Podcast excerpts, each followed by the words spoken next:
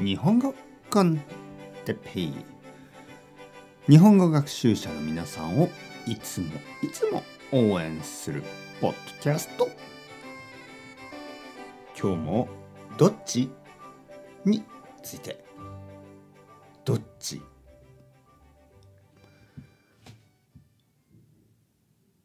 はい皆さんこんにちは、えー、日本語コンテッペンの時間ですね。元気ですか？はい僕は今日も元気ですよ。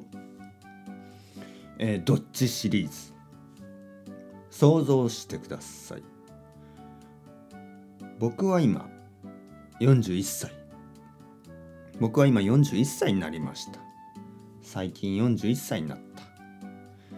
えー、5月ですね。僕の誕生日は5月です。41歳になりました。はい、えー、僕にはお姉さんが一人います。お姉さん。はいここで質問です。僕とお姉さん、ね、僕とお姉さんはどっちが年上でしょうか？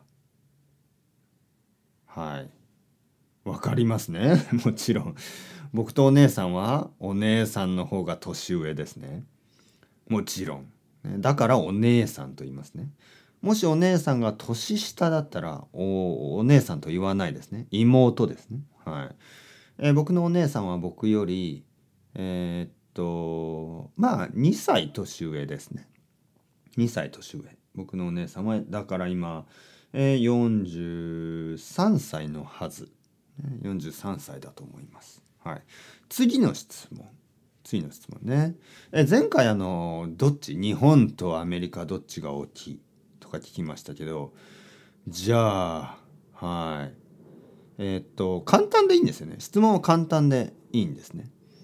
じゃあインドとタイインドとタイはどっちが大きいでしょう？インドですね。はい。大きさだとインドの方が大きいですよね。人口も多いですよね。人口は人ですね。インドはたくさんの人が住んでます。じゃあ人口にしましょう。人口。インドと中国どっちが人口が多いでしょうか人の数はどっちが多いでしょうかはい。これは中国ですね。中国の方がインドよりも多い。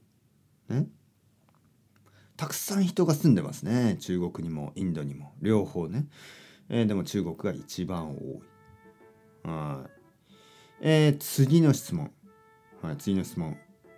じゃあ医者お医者さんですね。お医者さんと、えー、学校の先生はどっちが給料が高いでしょうか？なかなか変な質問ですね。給料が高い、お金が高い、どっちでしょう？医者。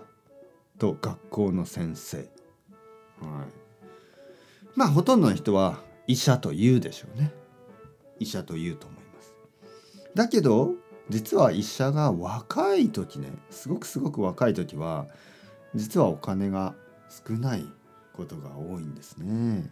まあだけどたくさん経験を積んだ、ね、経験のあるお医者さんはもっともっともっともっとお金が良くなるのでまあ普通は医者の方が学校の先生よりも給料が高いことが多いですね。まあ、だけど学校の先生もいろいろな先生がいるしいろいろな学校がありますからね。校長先生とかね先生の一番上の人校長先生の給料は結構いいですからね。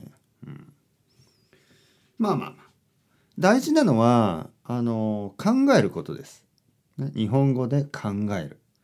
皆さんにはこれをたくさんしてほしい、ね。この経験をたくさんしてほしいです。